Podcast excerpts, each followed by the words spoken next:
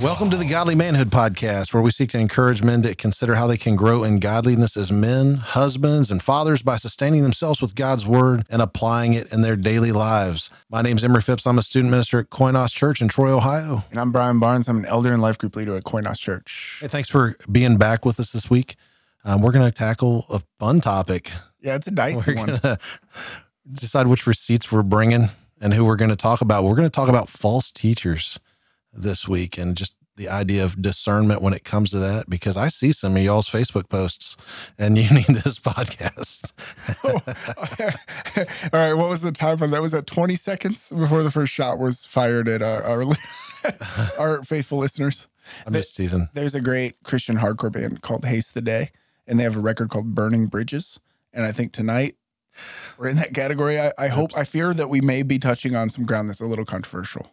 Yeah, I think so. I think there's going to be some people who just they, hey, I enjoy this person. I like this. I I think there's value. I I have gained something from this person, so it may hurt a little bit. But we just want to be honest with you. I, th- I think with scripture tonight, we can show and verify why we would lump some of these people into some of these categories. And we want you ultimately to be discerning about who you listen to. What are you spending your time doing? If I could encourage you to spend your time listening to someone who's going to grow you in your faith, give you a depth of knowledge that you maybe don't have, or say, hey, this guy's going to make you feel real good about yourself. I'm going to push you to the guy who's going to hurt you a little bit so that you grow. Yeah. So the whole idea tonight is we're talking about bad teachers, false teachers, false prophets, some even in the heretic category, and how to identify that, and then how to find and identify solid Bible teaching teachers and preachers to sit under, to learn, to grow in knowledge and understanding of God's word and who He is uh, and who you are to Him, and all of that really, really important stuff and trying to help you just sort of uh, have some discernment as you navigate all of that because uh, there's some words that, that we've already thrown around, but I, I like the word uh, you, you, charlatan. You have a list. I sorry to spoiler that, but you know there's some charlatans out there. There are some some false teachers and preachers. There are people who are really good at getting you fired up and motivated and feeling good, but maybe you leave that sermon with zero knowledge of God's word because you felt good and it, and it pumped you up and it made you feel something. And there was an emotional response to this this communicator. But were they there with the aim of glorifying God proclaiming the name of Jesus exegeting scripture to use a fancy word for that? But th- there's a lot of really great pastors out there and life is too short to sit under bad doctrine That's what I say about guns sometimes. Life's too short to shoot an ugly pistol. so I think it, I, I don't know if that ties in specifically, but that's what I, I thought of as soon as you said that. that's interesting I, I didn't realize that some pistols were ugly i guess there are some ugly pistols. There are some ugly pistols. Yeah, I think of those old German ones from World War II, the real square ones. I don't know. Anyway, we're off track already. That took two minutes, so we're firing on all cylinders. It's going to be a long one. So So, what is a what, what is a false teacher, Emery? When when- you hear that that phrase, a false teacher, a bad pastor, somebody that uh, is not meeting the the spiritual or the I'm sorry, the biblical mark for a solid teacher. you want me to just name names? no. Okay. So, so when I think of this, you know, as I'm considering something, when I'm looking at someone, and we'll probably hit on this a little bit more, um, but you know, just that initial question is, what is a false teacher? It kind of goes back to what you said there, Brian, a minute ago about how are you utilizing God when you speak to people? Mm. Is he somebody who you are declaring as holy, someone you are honoring with your words, who you're trying to proclaim as the God of the universe? Or are you doing it so you can be this little God on the stage for a minute, getting all of the acclaim? Who's getting the glory when you preach? Right. Is the glory coming to you and your gelled back hair and your wardrobe you put on in the green room or Right. wherever? I'm sure there's heretics at small churches and, and things too. But And there are probably some really well dressed, good preachers. yeah, definitely. And some with awesome sneakers. I haven't met any yet, but I know they're out there. I have faith. That's a gauge. Like if I look at you, I'm like, uh, dude, that outfit's a little too nice. I heard a pastor say uh, that the pulpit drives the church. You know, like that's where you're looking, that's who you're listening to, that's who's teaching and leading. But also, if you're like the fanciest like dude in the room, you're wearing a whatever like the 2023 version of a three piece tuxedo, like or like a cummerbund. Uh, you know, you're are you are you meeting your people where they are? You know, I think I think of that sometimes. Like you're gonna attract people like you probably, And our pastor, God bless him, he'll tell you if he ever looks good, he's like, my wife picked out this shirt, which I love. He's like, yeah, I don't, I don't have fashion is not my strong point. No, it's not. But he's rocking an awesome beard now. Hey, it looks great. Looks awesome. Looks smarter. Looks wiser. Like certainly handsomer, if that's a word. I told him this morning at the staff meeting. I listened to him more on Sunday mornings because of the beard. So, There's more authority in that beard. definitely. Yeah. There's a great Spurgeon quote about beards that I'll find for the end of this. We'll we'll end it with that. Okay, I'm not even going to make it five minutes into this. I'm going to drop Tim Challies' name. Uh oh. I'm just Drama. dropping him. So Tim Challies, I talk about him a lot. We joke about um, resources and things, and, and people that I tend to lean on for because because I'm a dumb Marine grunt. I need it simple, and his visual theology and the way he lays things out are really good. You know, Dave just gave a thumbs up, like yes, you are Affirm. affirms that. But he has a great table on. Um, he did a series on false doctrines and false teachers a few years back, and he has a table on a blog. He's known. That's how he came to fame. Was a blogger. Basically, he's a great pastor, great author. But he has a table that he put together, and he, he has it laid out with content. You know, what's the content, and then he has it laid out true or false. And some of the topics he has there, he has um, the content being the origin of, of the earth and origin of all things. True is creator, false would be creation. The authority, biblical authority versus unbiblical authority. Familiar, we'll talk about orthodoxy and things here in a little bit. Sure. Familiar versus unfamiliar. Quality, is it sound or unsound? Uh, is it for benefit? Is it healthy or unhealthy? We'll get into some different types of these people here shortly.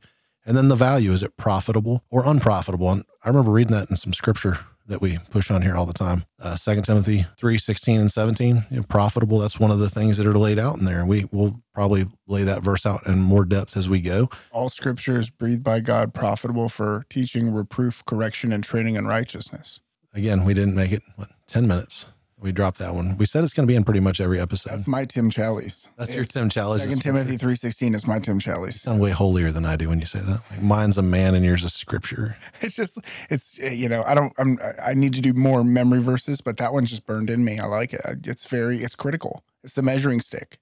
What do we think Scripture is? What do we think the Bible is? We did a whole episode on it. Go check it out. But if the guy up front is treating it like anything other than the inspired Word of God, I got no time for this fella. Yeah, true, truly. It's, it's you know, is, is it he making it out to be about him? Uh, About is- you as the listener. Yeah, it, the eisegesis. So we keep throwing out the words eisegesis and exegesis. The eisegesis. Are you reading yourself into the scripture? You know, Steven Furtick is famous for that. You know, he's always like, "Is this your Goliath? You got to be David." And it's like, no, man. Like that's not what's going on there. David was David. Yeah. Yeah, that's a good call. And and so the fir- the very first way to measure the temperature of a of a teacher, preacher, pastor, leader in a church context is do, are they saying anything that is contrary to scripture? That is the baseline, which is why godly men must know what the Bible says. And we did a whole episode on that. Go check that out. But the idea there is that if you don't know scripture, you're weak and you're susceptible to falling prey to bad teachers and preachers. And the worst thing you can do is bring your family under the authority of a church that is contrary or teaching contrary to God's word or saying uh, saying anything from the pulpit that is contrary to God's word. You you you cannot sit under that teaching and you should not. Yeah, for sure. And just being bold enough to say, hey, this isn't where we should be at, even if it hurts. Or, Yeah. "Hey, I've been listening to this guy for years because you know what? There are people who some would say, oh, he was solid. I used to get this. I used to listen to him. And now all of a sudden they're apostate. They've, they've left the faith Yeah. entirely. So we always have to be on guard for these things. Scripture tells us that we should be on guard for these things, but it, we shouldn't be surprised that there's false teachers everywhere. Well, you know, the Bible said there would be. Yeah, the Bible says there's there would be a First Peter three three is one um, that I've got written down here. Knowing this first of all, that scoffers will come in the last days with scoffing, following their own sinful desires.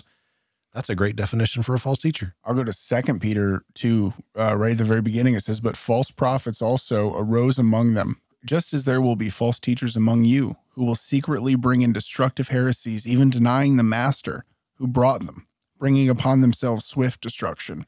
Yeah, I mean, th- there are warnings all over Scripture about false teachers, heretics, false prophets, people claiming, "Thus saith the Lord," when the Lord didn't say it. Well, look at most of the epistles.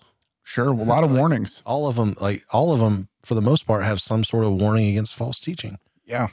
So yeah, we see that all throughout scripture. So we should be on guard for it. We know it's going to be there. We know Satan uses that to um, you talk to people who have dealt with church hurt. A lot of them, if you look in, at the church that they're involved in, there's some false teaching. Um, they probably fall into one of these categories we're going to get into here next as we're defining things. You just so maybe we can hop into there next. Any any more to add on like just that initial? Hey, these are false teachers. You got a couple more verses or I got one that I want to just I think broaden that that idea a little bit for for us. You know, we it, it we are susceptible to things. We can't be on guard if we don't know that we need to be on guard. We can't be alert to bad teaching if we don't know what good teaching is and all of that. And in Second Timothy chapter four, there's a warning about these guys coming into the fray. Hmm. It says, For the time is coming when people will not endure sound teaching, but having itching ears, they will accumulate for themselves teachers to suit their own passions and will turn away from listening to the truth and wander off into myths.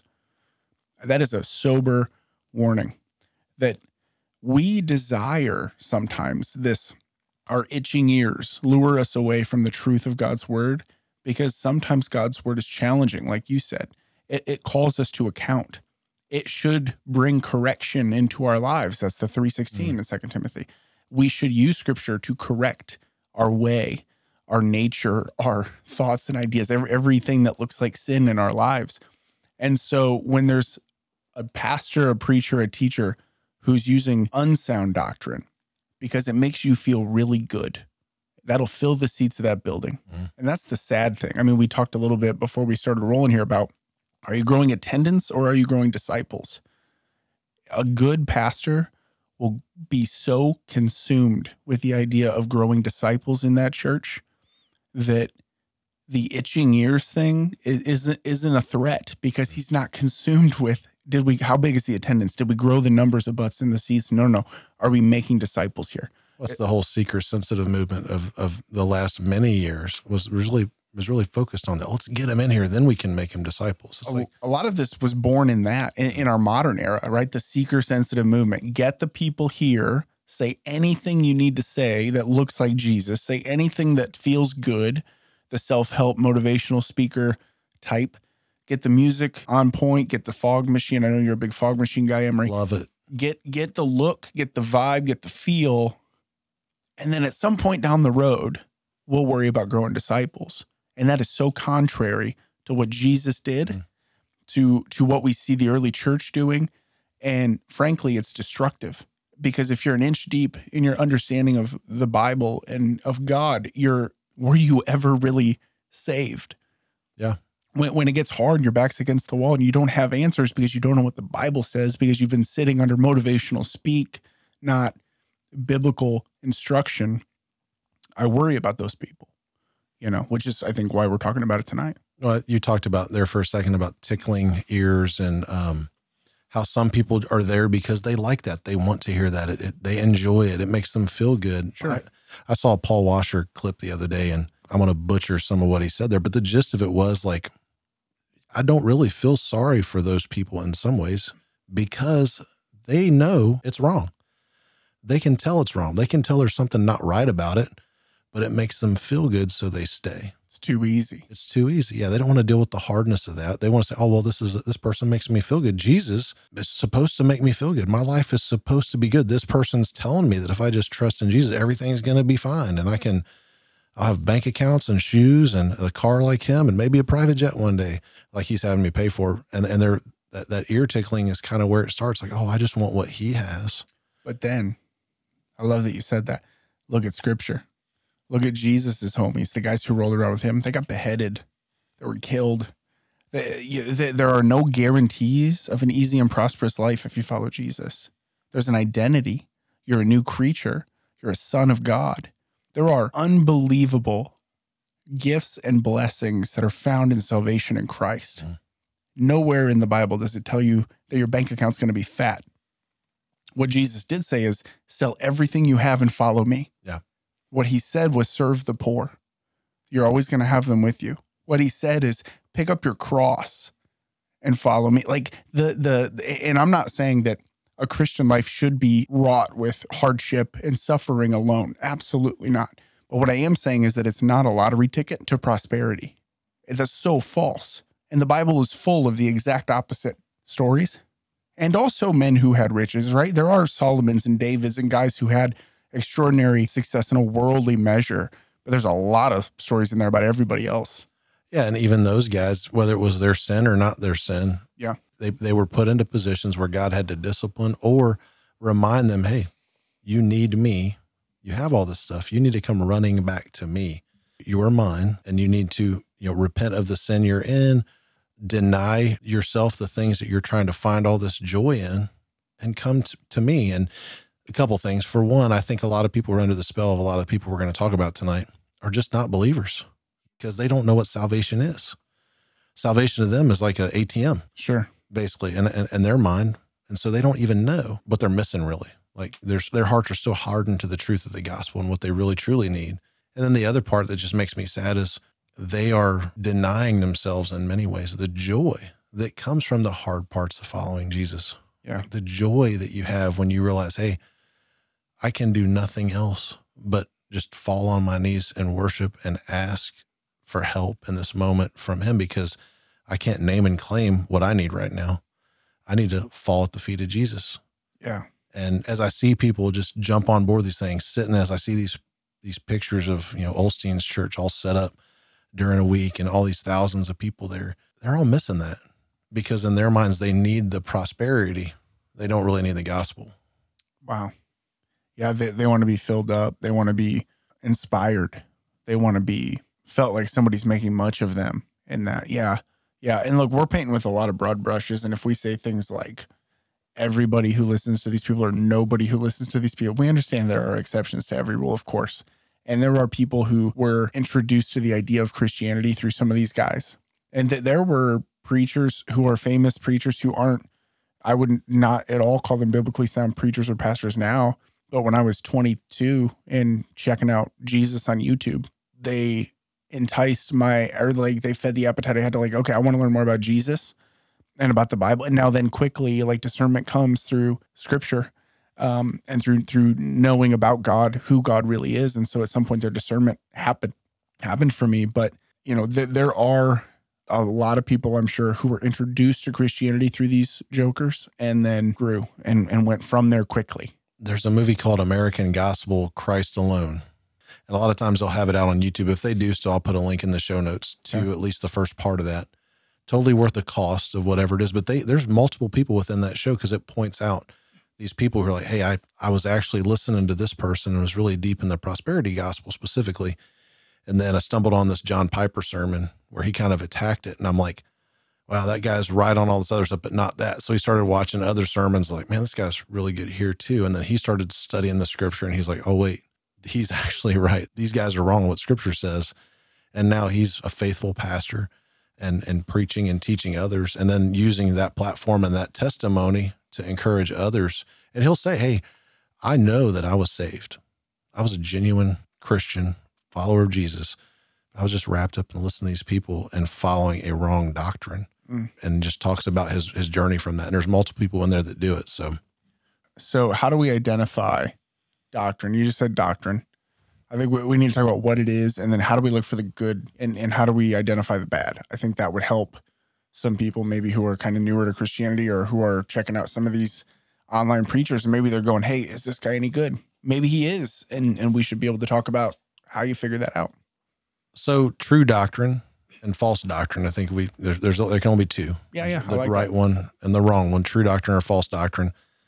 Kind of what I said said before, you know, the content originates with man and false doctrine. It doesn't come from the Bible, so the authority is questioned of it. It's it's this person's feelings, this other extra biblical sources, the root tradition can be a big one in false doctrines and teachings. Sure. Um, it can it contradicts a portion of scripture. You know, scripture is not going to contradict itself. We talked about that a few episodes ago. Yeah. it's not going to contradict itself, so it's consistent. Um, and such doc- that doctrine's unsound. It's unsound. So the quality I've talked about. I, I just kind of went through these on the thing, but it's unhealthy, unprofitable, and and we really have a responsibility to reject it once we recognize it. Once we see there's a little bit of a chink in the armor, like oh man, I need to investigate this more and see what it is. And you know, doctrine really it's it's not theology. Doctrine isn't theology. They're they're related, but theology is a study of God. Doctrine is the broader term that this is a Challies quote. Doctrine is the broader term that refers to the Bible's teaching, regardless of how it is categorized. Yeah. So doctrine is teaching of the Bible. So it, it's the Bible's position on different topics. So the one that I've been spending a lot of time researching here lately is is around inerrancy. How do you feel about God's word? Do you believe that it is without error, that it is infallible, that it is the word of God? If the preacher you're sitting under doesn't hold to that view, and many preachers don't, Mm. It's shocking how many don't. many denominations don't. Yeah. Mainline, very large denominations in the US do not believe that the Bible is the inerrant, inspired word of God. They might write a statement of faith that sounds like you, if you weren't really paying attention, you'd come away from it and be like, yeah, they think the Bible's God's word. Yep, they do. But they don't believe that it is perfect. They don't believe that it is infallible. They don't believe it's without error. And they believe that men got in there and jimmied with it and put it together in their own way. It was manipulated and perverted over time. And now we have the best we could have given the amount of time that has passed since it was written. That is a false doctrine. I mean, we're going to get into some definitions of heresies and things like that here in a minute. The that's where a lot of those are rooted out of. I got a Jehovah's Witness Bible over here on my my bookshelf, kind of marked up. You look at like this is they decided, oh wait, this can't be right. We're going to go ahead and change this up. The Book of Mormon's added to another testament of Right. Jesus. You know, they're adding to it because in their mind it wasn't sufficient to begin with Right. and and that's a root of some major major so i would i label those two heresies Right. that that we have to deal with day to day and we're interacting with people day to day who believe it and they're believing a false doctrine Yeah, that's right. That's right. And so, again, it really comes down to you being able to identify what the Bible says about these things. Because if you don't know what the Bible says, it's easy to get lured into bad teachers who preach and teach bad doctrine. all for certain So you have to know what the Bible says. There, there was a big movement in the Baptist Church in uh, the 50s through the 80s, where there was a good large chunk of pastors who didn't believe in the miracles of Jesus. They didn't believe in the virgin birth. They didn't believe in the inerrancy of Scripture. Obviously, I think that's sort of implied when you're saying parts of it aren't true. And so that created a real schism in the Baptist church. Many denominations have gone through that. We're Baptists here, so like, you know, you can still listen. You know, we the Baptists have not been without their inerrancy controversies oh, for and their, sure their still not Yeah, absolutely not. And so you have to you have to really kind of square up first and foremost what do you think God's word is? And if you give that the authority in your life and you say that this is the word of God, this is God's revelation to man. That's what it says in the Baptist Faith and, Faith and Message. That's what it says other places, but it is God's revelation to man, not a record of God's revelation to man, which is what the Baptist Faith and Message said in 1963 to try to appease the progressives who were taking what they call a neo-orthodox approach to God's word. But, but if you believe that the Bible is uh, God's word for God's people and it is perfect and it is complete as it is, and we don't need to add to it or take anything from it, then then you're on the right track, and we're, we're starting in a really good place. And then it comes down to is the guy on the stage with the microphone teaching me from that book, or is he making me feel really good? yeah is, like is, is he asking to me for money? yeah what is his authority as he's teaching Yeah. Yeah. And so if you get up there and say, Thus says the Lord, you carry a significant burden. The Lord will judge you differently Mhm. as somebody that that wears the authority of pastor, preacher, teacher, elder. You have a responsibility to teach God's word as it is to God's people. And so that's where uh, the drift starts to happen when guys get really far away from God's word. And and then you got the ear ticklers who maybe it's not that they're teaching bad doctrine, it's that they're not even touching doctrine. You're you're leaving there and you didn't learn anything. I know I keep coming back to those guys, but they really grab my gears. well let's walk through that list of who they are let's let's Okay. drop some names a little bit man that's what i'm here for Okay. Um, no, I'm just, I'm not really kidding, but there's, there are people that, man, they, I get fired up about it because it just upsets me so bad because I, I have friends who are falling prey to these guys. They're, they're wolves. They're not shepherds. Um, they're leading lambs to slaughter basically. Um, and eternity's in the balance. So, uh, so, so let's, let's talk about heretics first. We use that word kind of coming out. One of, one of the things that we want to really be clear here is like, I, I think the name heretic, the, the use of the word heretic gets dropped way too much these days Yeah.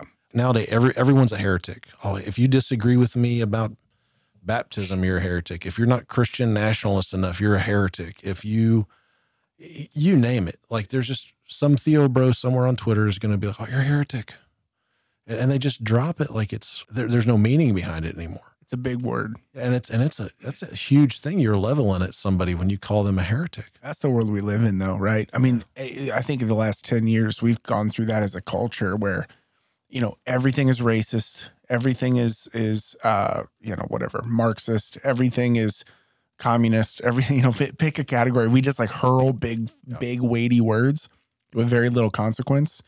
And heretic definitely has fallen into that category. Now, some of them are legitimate heretics, Absolutely. but I just I want to be cautious as we go in this. Like we're going to be very specific, and you know, hey, we're not going to hit every person. As you listen to this, you may be like, "Man, they left out this guy, and he's an obvious one." Well, hey, we didn't make an exhaustive list. That's not what we're about tonight. We're just going to talk about some of them, maybe some that just grate on us, Sure. some that we see shared regularly. Um, Let me uh, drop a verse in here because you mentioned wolves, and I think that this this will set up the heresy conversation, or the heretic conversation. Acts twenty, beginning in verse twenty-eight.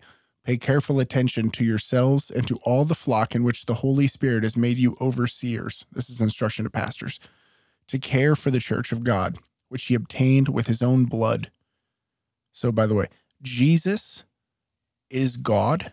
Just so we're clear there, it says, to the care of the church of God, which he obtained with his own blood. Because some of these guys we're talking about tonight don't believe that Jesus is God. and that's to me the the a key indicator of a heretic. And I'll continue to get to the wolf part, verse 29. I know that after my departure, fierce wolves will come in among you, not sparing the flock. And from among your own selves will arise men speaking twisted things to draw away the disciples after them. Therefore, be alert, remembering that for three years I did not cease night or day to admonish everyone with tears. This is a heavy burden of responsibility to take care of God's church because he obtained it with his blood. Another Paul Washer. Paul Washer is going to be my new new Robbie Gallaty apparently tonight. Yep. The uh, but but he talks about it's a way that I never considered before. He he talks about so the bride of Christ, the church. Yeah. He was just talking about. I think he was talking about false teachers the time that he was talking about this. But he goes, words to the effect of, "Hey, you know, what would I do as a man if someone abused my wife the way some of these people are abusing the bride of Christ?" Wow. Like, so This then, guy and is- we expect Paul Washer's the man. I was just gonna say this Paul Washer guy. He sounds like he's got a lot of gems. He's he's got a lot. I gotta check him out. Everybody you- loves him. You got to wear like ear protection. It's like getting kicked in the groin, but your ears when you listen to him preach sometimes. Your ear groin. ear groin. Is he a Is a thing? screamer? Like he yells? Oh no, not at all. He's the He's just convicting. thing from a yeller. He's like, but when you walk away, you're going, "Oh my gosh, dude, Yeah. the worst Christian ever." Convicted. Yeah, but he's, but anyway, he, he was just talking about that. That why do we not expect God to, His wrath to be upon these people who are treating His bride and abusing His bride in such a way? Yeah. I thought that was pretty profound, um, especially when we're considering heretics, because we can have all kinds of different opinions on how church. We joke about the fog machine. I'm sure there's really great pastors on Sunday whose worship team is up there with the fog machine. I'm sure. I'm sure they're there. I can give you a couple by name. Yeah. So, so hey, good good for them. Not my thing. That's a preferential thing. I'm not going to call that guy a heretic, right. Please don't. but I won't. No, I'm just kidding. No, they're not heretics. So we want to be real clear about what a heretic is and what isn't. So we're, we're going to name names on this one. I think at least two that stand out to me. Go ahead. Um, you know, and this this man, I don't. I got friends on this list. so- and I'll say this. I'll say this. If we name you as a heretic or an ear tickler or a charlatan tonight, we would love to have you on the show. Come be a part of it. Defend your case. We'd interview you. If you're uh, a, if you're named tonight and you don't like it and you want to come defend it, so you're welcome on the show. And your congregation is welcome to get this to you in any way they want. I tried to have some Jehovah's Witnesses come back and talk to me once, and they did not. They declined. I made them nervous. I think Okay. I asked them to come back. I was like, I got kids laying down. Will you come back tomorrow? And they're like, No, we won't. You sound way too eager, and you just talked about the Holy Spirit bringing you to Troy. No, we're not coming. Okay. So anyway, so they're on my list. if I haven't mentioned them, in The Jehovah's are on your list. Jehovah's Witnesses, yeah, they're they're definitely heretics. Um, we joke about them knocking on doors or whatever. I've been trying to get people for years to go with me to Wright States. Every year, the Jehovah's Witnesses, their annual conventions at Wright State, and I just want to get some people to go around and knock on the doors and run. Just knock on the door, see if they come answer. When they get upset about me knocking on the door, be like, "Wait a minute, that's hypocritical." And in your view, they're heretics because they don't believe in the lordship of Christ Yeah, they they or birthdays. Or birth, and they don't they don't pledge allegiance to the flag, and I have a big issue with that. To me, that puts you in the heresy thing right away. That's what it takes. You want to you want to make this Marine mad. You don't say pledge to the flag. No, but seriously, the the whole the, the idea that Jesus isn't God Right. falls into that. And that's the big one. So to me, that, that that automatically puts you outside of orthodoxy. Yeah. So you are denying who God is. Heresy. Yeah. Um, Uh, one time I heard John Piper say something about the other religions of the world. The question I think a lot of people get asked in Christianity or other faiths is you're telling me that somebody who's a devout Muslim or Jew or fill in the blank other world religion, if they're dedicated to, to God in that way, right? Like, how is it that, that they're not brought under the umbrella of grace and saved when they're worshiping God? And John Piper said, My God looks like Jesus. yeah. And if you're not worshiping Jesus, you're not worshiping God. There's a big argument right now online about like Jews. Do they believe the same God that I believe in? It's a fair question. I think it's a good question. Yeah, it comes up a lot. And my quick answer is it- has to go back. Jesus is God. God sent his son Yeah. to die so that I could have life. And then Jesus said, No one comes to the Father but through me. And that was really hard for me to understand or, or to accept as a baby Christian. I had a hard time with that. Um, but then when somebody went through the scripture with me and showed me what Jesus said, who am I? Mhm. Yeah. I asked, I asked of things I do not understand, you know? Yeah, and and I, I would say sitting here on these microphones, we don't understand it all. No, we're still learning. I mean, we're learning as we come into this. Um, we aren't the authority. the authority. Yeah, the authority. We aren't the authority on all these things. Opinions of a couple guys sitting around a table, three guys around a table who read a little bit, like the Bible, believe some things. Um, I For will. I, I I will just to to be clear there for anybody listening. Anytime we're quoting scripture and saying "Thus says the Lord," there's authority in that, that yeah, for sure. and and we're under that authority. Yeah. We're we're not we're, we are not that authority. The Bible is, and and we will speak authoritatively on anything that is found plainly Yeah, in, in scripture. Scripture. Yeah, yeah. Um, and Good then. So Jehovah's Witnesses, they're one that I think are like low hanging fruit, for lack of a better word. But then Mormons, and people, I I know Mormons say, "Oh yeah, you know, I believe who I believe in Jesus, I believe in God. We we worship the same God. We're gonna, you know, we're, we we need to work together on." It's like, no, we don't. We don't at all, because again, you deny the divinity of Christ. You deny that Jesus is God. We are not the same right. we don't worship the same God. There's, I mean, there's a lot of crazy stuff that goes on with Mormonism. But that, that's not what makes it heresy so much. But then, you know, again, adding to Scripture, we have this New Testament of Jesus. Uh, Tim Tim Wilson, one of my favorite comedians, he says he called it. He always called it Jesus the Western, and I always thought that was great. That is really good. Um, but yeah, they got this Book of Mormon, and you know, and we're not we don't got to get into Th- those- there's a million. the other things. There's there's so many things you could point out, but the gist of it is, you deny the divinity of Christ. Yeah. you're, you're a heretic. Yeah. Plain and simple. Yeah, and we believe in uh, the the Holy Trinity: God the Father, God the Son, God the Holy Spirit. The God who said, "I am the Lord your God; there are no other gods." Yep. And they believe that they become, Become gods. gods. and that again, it would be heretical Yep. and contrary to doctrine. outside of that, there's we we we were talking before before we started tonight. Really cool. Like it's Christmas in a couple weeks. This is going to come out right before Christmas. Yeah. Jolly old Saint Nick. Like a lot of people don't know. Like he punched a dude in the eye for being a heretic. He dotted his eye. I didn't know this. This Yeah, is great. and I don't know how historically accurate the story is, but it's it's everywhere. It's been talked about. I was reading today, and they're like, well, historians argue that he may not even have been there, the Council of Nicaea or whatever. It's like I don't care. It's still a great story. Yeah, yeah. My my, I don't believe in Santa, but my Santa would punch a dude for being a heretic. for denying the Lord Jesus Denying- Christ. My kids don't believe Santa's real, but they believe in that Santa. Uh, yeah, and Tim Allen. yeah, the Santa Claus. I need to get him to watch that. They need to stop watching so much Home Alone. Carson looks exactly like the little boy in the Santa Claus. We were watching it tonight, and Dee's like, "That kid looks like Carson." Like, yeah, he does. He really check it out. Yeah, yeah. Super chunk. okay. uh, so yeah, so Saint Nick punched the dude in the eye. Basically, his name was like they don't know if it was an Aryan or Arius. I think was the guy's name that people were following. Not Arian as in white dude, blue eye, blonde hair, Right. but Arian, false false doctrine, don't believe Jesus is God, don't believe the three persons of the Trinity, but they believe in three separate gods, um, that sort of thing. So I looked that up. Yeah. Check it out. It's a cool Christmas story, if nothing else. Go. You'll have a good one to share around the dinner table at Christmas. Did you know Saint Nick punched a guy because somebody didn't didn't Not think only did he bring little children presents, he punched the dude. he was on the naughty list for sure. What about you, Dave? What do you got to add on heretics? Anything? Yeah, I do. I wanted to talk about Second Peter 3, 16 and 17.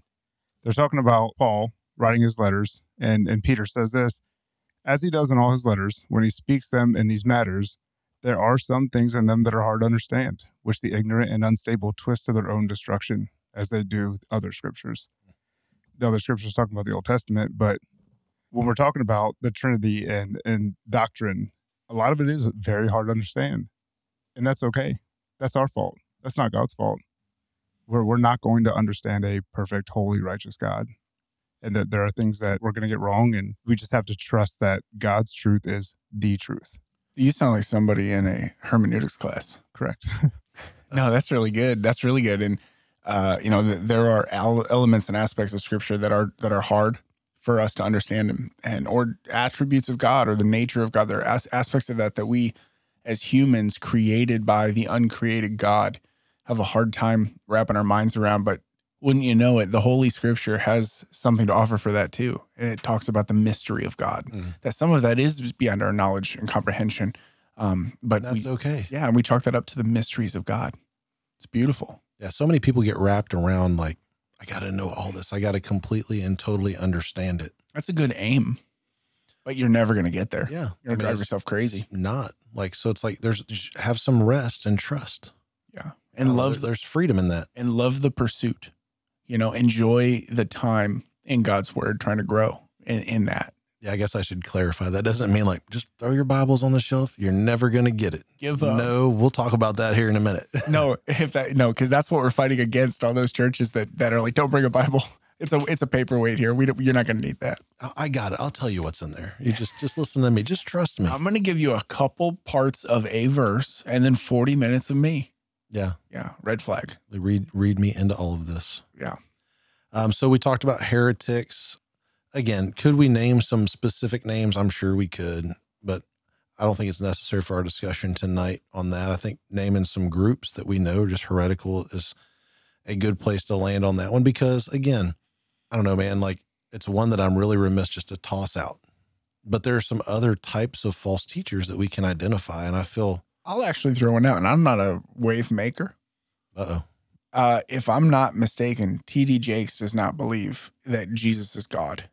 Correct. Yeah, he grew up in think a. Unitarian home and background, and he's made a heck of a career proclaiming the name of Jesus. I have him on here as an ear tickler, He's but ear yeah, tickler he, for he sure. for sure falls into that. I think. But yeah, he he. I've watched uh, some interviews with him. He he is a Unitarian. You know. Well, so let's keep moving forward here. What's our next category? Uh, so uh, prosperity faith healer types. Uh, Challies calls them charlatans, which I really liked. Um, I like so I'm going to charlatan. still charlatans because I think that's a great way to describe these people. Yeah. You know, First Timothy six three to five says, "If anyone teaches a different doctrine and does not agree with sound word with the sound words of our Lord Jesus Christ and the teaching that accords with godliness, he is puffed up with conceit and understands nothing. He is an unhealthy craving for controversy." and for quarrels about words, which produce envy, dissension, slander, evil suspicions, and constant friction among people who are depraved in mind and deprived of the truth, imagining that godliness is a means of gain. So I think that verse sets pretty well on them. The other another verse that kind of and story that comes to mind as I talk about these people would be uh, Simon the magician. Yeah. in the book of Acts, where he's like, "Hey, let me give you this money so you can give me some of that power, Give me that holy, Holy Spirit." Give me that Holy, Holy Ghost Spirit power. power. Yeah, give me that Holy Ghost power so I can woo these crowds and make money. Yeah. So, and, and that, that's it. Like, hey, I'm going to use God for my own personal gain, and I'm going to convince people um, that they should give things to me because I can give them something in return from God. It's going to come from God to me, to you, if only you give. Sow your seed. What was the response when he when he asked to teach him? Do you remember, do you remember the response? When when he when he wanted that Holy Ghost power? Oh power. yeah. Go to hell. that's right. yeah. Yeah, yeah. So when we get into that category of charlatan, I want you to think like prosperity preachers, right? That's that's where we're headed here, right? Eh, Doing it for gain. doing it for some sort of gain. You know, I think a lot of popes fall under this. You look at popes through history.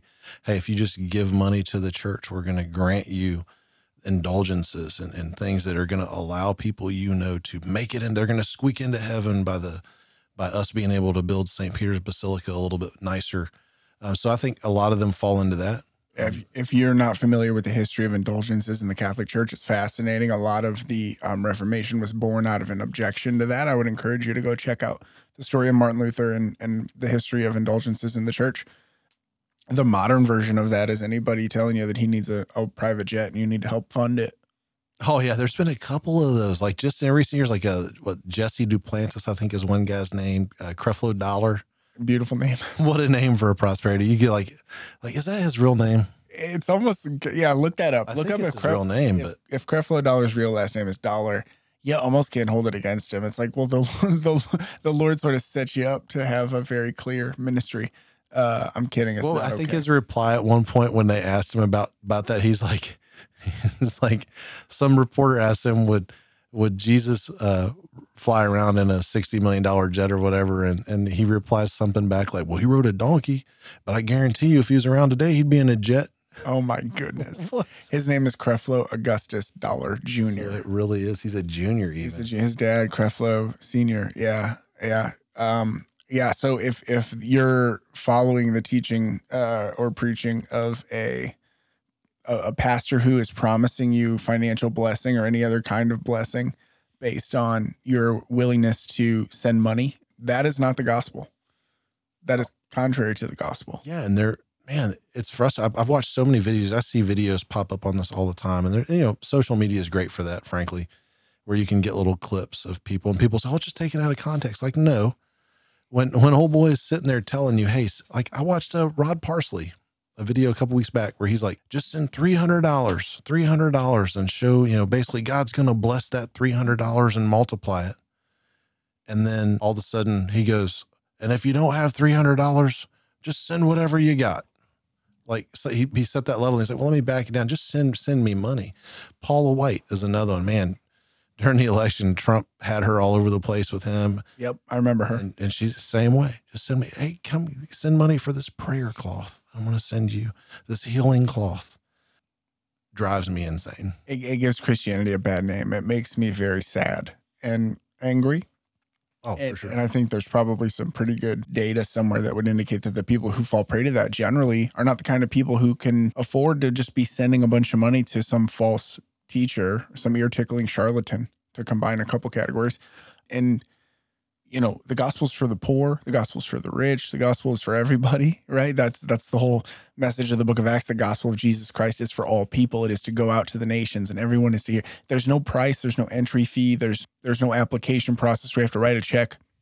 The gospel is free for anyone who believes, who repents of their sin and confesses Jesus the Bible Lord. says the free gift. The free gift. It's a free gift. Now, you want to talk about tithing and offering, that's a different category altogether. We are called and commanded in scripture to to give uh, to the church because it costs money to run an organization that cares for for people every week and there's staff and there's there's rent and there's all these things that are associated with that but that is not the same thing as the prosperity gospel if you're a faithful covenant member of a church you are you are obligated to financially contribute there that is completely different than what we're talking about somebody who's offering you blessings in exchange for money is a charlatan Yeah, run away, run away. And there's so many that Benny Hinn is a popular one. You know, I remember, you know, him chucking walkers and whatever else. Costi Hinn, his nephew, man. If you Google Costi Hinn and watch For the Gospels, like some of his podcasts, way his- better way just so we're clear on your Oh, tone there costi is legitimate He's repented of his sin. He's a genuine Christian, and he's helping many people grow in faith and knowledge and understanding of god's word and he has a great book out, God, the Prosperity Gospel, and something that's over here on the shelf, on the shelf yeah right where I can't see it, but it's it's over there. but he speaks contrary to that prosperity gospel that made his uncle so rich and famous i thought it was his son i'm glad you said nephew Yeah, nephew, and and you know, and he's gracious. Like he's not out there just he's he's saying, hey, this is what's wrong. This is what they believe is wrong, but he's not a jerk about it. He's like he prays for them. Yeah. But yeah, so uh, and then you know some older guys that aren't around anymore, but you still see them pop up. Robert Tilton's one. Um, one of my favorite videos is have you seen it? You started laughing. Is this go ahead? The one where he's like basically like he always made these weird faces. He'd be like, oh, he'd like, like listening to God, but somebody put fart noises in. In his earpiece? Well, no, every time he makes that Oh. face, they superimpose the fart noise. So it's like a three minute long video of him going, you know, Like fa- funny faces. yeah, just funny. He, he does his face and if somebody put fart noises in it. That's fantastic. And, and That's not that what I- shows the level of my maturity. I was thinking about a video. I think it was Benny Hinn. It was one of these where basically he'd worked it out with a guy who was deaf that he was gonna bring him up, and he was like, "Say," it was like proclaiming the name of Jesus, like saying something like, "Say." Jesus heals, say Jesus heals, or some some version of that. And then on the fourth one, he was supposed to say, I can hear. And he's like, say I can hear. And he's like, Jesus heals, but he's deaf. And he just he just did it wrong because they, they, you know, whatever. It was clearly orchestrated. And Yeah. anyway, it's it's charlatans. These people are charlatans. Speaking of pulling legs, Todd White, he's one. He's famous for the whole leg pulling thing. He'll go to he'll go to Like a chiropractor? yeah, like he'll go to malls and stuff. He's got like crazy dreadlocks Yeah. and like he'll be like messing with people's legs and like Healing- on them and healing them. Like sh- sh- like oh look how his leg extended. Watch how it stretches out. It's it's the funniest thing and it's I hate saying fun. It's funny to me because it's so dumb. Well, it's funny to a lot of people because there's 75,000 views on faith healing tricks, the, The leg, leg extension, extension. on YouTube. Yeah. So So it's out there. People are you know thankfully. Hey, if nothing else, the internet's been good for people calling out things like this. sure. Unfortunately, it's also been a great platform for people like this. Yeah, So like- it's I mean, it's been around forever, even before this technology. I remember as I was when I was a kid, I just got Ernest Angley out of like I think it was Akron, and I remember like Sunday nights we'd come home from church. It was weird now in retrospect, but we would like grab popcorn and snacks after church before going to bed and watch Ernest Angley and just laugh. so you weren't watching it to be edified or like oh, not at all. didn't believe there the was hype. nothing edifying in it. right. You didn't believe the hype. You were just watching it as a criticism. Oh man, he would he would like like if I remember he like lick his fingers and wet willy people. Well, Jesus be made like, some mud out of spit. True. You know, hey, But he was like, he'd be like, "Thou deaf and dumb spirits, come out!" and he like, you'd hear this pop, and like he'd do the same thing, like, "Baby, Jesus." Yeah. And then the guy'd be like, "Oh, I can hear." Like, come on, man. Like, that that might be the one I'm thinking of. So okay, so we've got we've got the heretics, we've got the Charlatans. charlatans. Talk about the ear ticklers because I think these guys. Unless you do, you got more on charlatans. no, but I was. Uh, we can go to ear ticklers next. I think they fit that. They kind of fall in that. It'd be a good. I think the ear ticklers are the most prolific in society. Oh, and, for certain. And it cringes me out because I think that the picture that popular culture has of the Christian church in the modern era are Joel Osteen, Oh, Michael Todd. Steven Furtick, the guys who are really good at presenting. They're they're rock solid communicators and they make you feel something, but they're not teaching you anything. Like you leave there and you feel hyped, you feel good, and you feel warm. You know, maybe you've got thoughts about God, you've got thoughts about Jesus. You know, again, there can be pebbles of goodness in this field of dead dirt. Well, that's a mark of a lot of these guys. There's just enough truth, just enough truth to make them sound credible.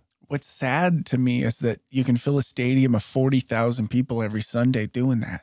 And what does that say about the condition of our culture? Mhm. That we're so thirsty, we're so dead inside, so dry, that some ear tickler with a bad haircut and a golden statue behind him on Yeah, the what is stage, with that? you got to have a lot of audacity to be like, I've read the Old Testament and I know that there's some really specific verbiage in there about not making golden statues, but I got a huge golden globe behind me spinning while I preach. Anyway, I, it, it's sad to me. And I think it speaks to the spiritual condition of this world when 40,000 people and millions of others on TV and on the radio listen to guys like him because they need it because they're dry because they need when meanwhile there are churches all over this country modest wood pew churches that are half full with guys in there proclaiming the name of jesus preaching the gospel teaching their people trying to make disciples. And i think that that speaks to the idea that like the path is wide the gate is narrow. Many are called few will come you know? And and it but it's like have i got something better for you people? And I just want so badly for those 40,000, like for it to just be hijacked one week by somebody worth it, you know, to come in and really give these people a gospel message. Because the the light momentary good feeling that you get from that is just it's nothingness. But boy, it felt good. You were just talking about you wish somebody'd come in there and like share the gospel. There's a great video. I don't know who the dude was. There's this female like prosperity type pastor, and somehow this guy ended up getting there. I have I have seen seen this. it? Yes. Like where he's, He's like, welcomed on stage. Yeah, and she hands him the mic and look on her face when he's like, "You need to reject this false gospel." Yeah. and she's just like, She like tries to push him "Yeah, off the and like most amazing thing ever." Yeah, yeah. Well, look, they're doing the Lord's work. You know, it's it's tough. Um, but yeah, it just it bums me out. It bums me out the ear ticklers, the guys that that look cool, the the preachers and sneakers Instagram account. We've got that pulled up here. This is just I'm looking at fifty six hundred dollar sneakers on a pastor. That's something. That is so. You know, Paul made tents. Yeah, you know like think about it in these terms like and i'm not saying that pastors need to be poor i think that's awful and if you're not paying your pastor enough at your church you ought to be ashamed but i would say i'd have a hard time going to a church with a pastor that were house payments were the shoes or jackets or watches or whatever like it's it's crazy you know, again, I, I don't know. I'm, I'm I don't know this guy that I'm looking at this photo of. I don't know if somebody at his church is wealthy and said, "Hey, my pastor said once he likes these shoes." he sells a lot of books too i can't really i don't want to speak on how he spends his book money Yeah, yeah, but people like to me, people have given me stuff. I've never gotten a five thousand dollar pair of shoes, but you know, i literally I may wouldn't have a Bigfoot sign in the yard that somebody just dropped. you short know. of trying to sell them on stockx i don't even know what i would do with them like like what would, i wouldn't wear them you only wear like one pair. You only have one pair of shoes. well, I have six pair of the same pair of shoes. Yes, black Nike skateboard shoes. They're very simple. They're cheap and affordable. They last a long time. But yeah, I don't know what I would do with with five thousand dollars shoes. I would sell them for I'm sure. a student minister, so I've got some Adidas. I don't have any. Nothing wrong with that. That's not the Yeah, same. I've got like I went through a midlife crisis. Like, let's see, three years ago. Yeah, Like when I was a kid, I couldn't. I didn't have name brand shoes till I was like in the Marines as an adult, and I'm like, big Run DMC guy. yeah, I loved Run DMC, man. So I always wanted a pair of Adidas. Yeah. like the superstars, man. They were amazing. Yeah, So I went a little nuts, like not, not just a little. you're an impulse I think guy. I have like ten pair of Adidas. I've got two pair of superstars that I hardly ever wear because they don't match anything. yeah, that's hard. You see my yellow and black ones? Like, Are you a Steelers fan? Or No, just wanted some Wu Tang Clan looking shoes and couldn't love- afford the real ones. I just love bumblebees. I want you to cherish this time memory because you're closing in rapidly on the Skechers. when you exclusively wear Skechers, I will be the happiest man in the world. You've officially moved into easy living. I do. point? I do have like I actually have a pair of Skechers on right now. They're like the Hey Dude or Dude, whatever those called. What Hey are those? dudes. Hey dudes. Yeah. looking ones. Hello, gents. Hello, Hello- gents. hello, That- gen- That's what for these the- are. These are For the sophisticated for the gentleman in your life. sophisticated Man, I actually have two pair of these. I have a brown one and a gray pair. if they're if they're good enough for not Joe Montana, Steve uh, Young. No, who's the so somebody's the spokesperson for Skechers. I can't. It doesn't matter. Hey, some quarterback from the from the eighties is this.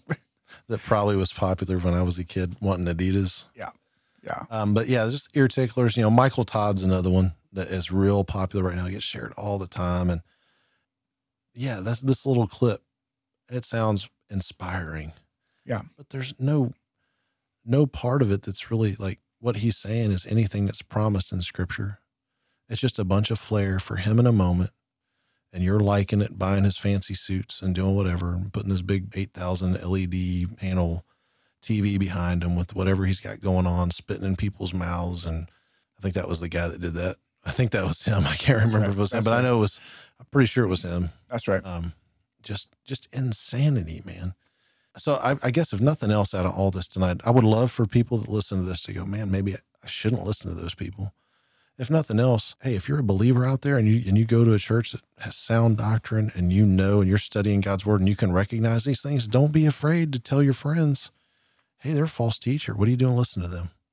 Yeah, Be bold that way. You don't have to be a jerk about it. I mean, we we may sound like jerks here. I may have sounded like a jerk a couple times tonight about it because I get hot about it. It irritates me. Well, and then you know, even okay. So let's say you're in the ear tickler category. You're not under, you know, straight up heretics. You're just in these these ear tickler camps. It feels good and it's easy. The question you need to ask yourself, or ask your friend who's maybe sitting under that kind of teaching: Do you feel like you have grown in knowledge and understanding of God and His Word in the last year? And if you can't honestly say yes to that, what are you doing? Don't waste your time. Don't waste one more Sunday sitting under that guy's teaching. If you can't honestly, reflectively look back and go, Yes, I can tell you that I've examined these sections of scripture. I've grown in knowledge about these books of the Bible because of the teaching that's coming to me from my church, from small group, from all of that, from the Bible study offerings.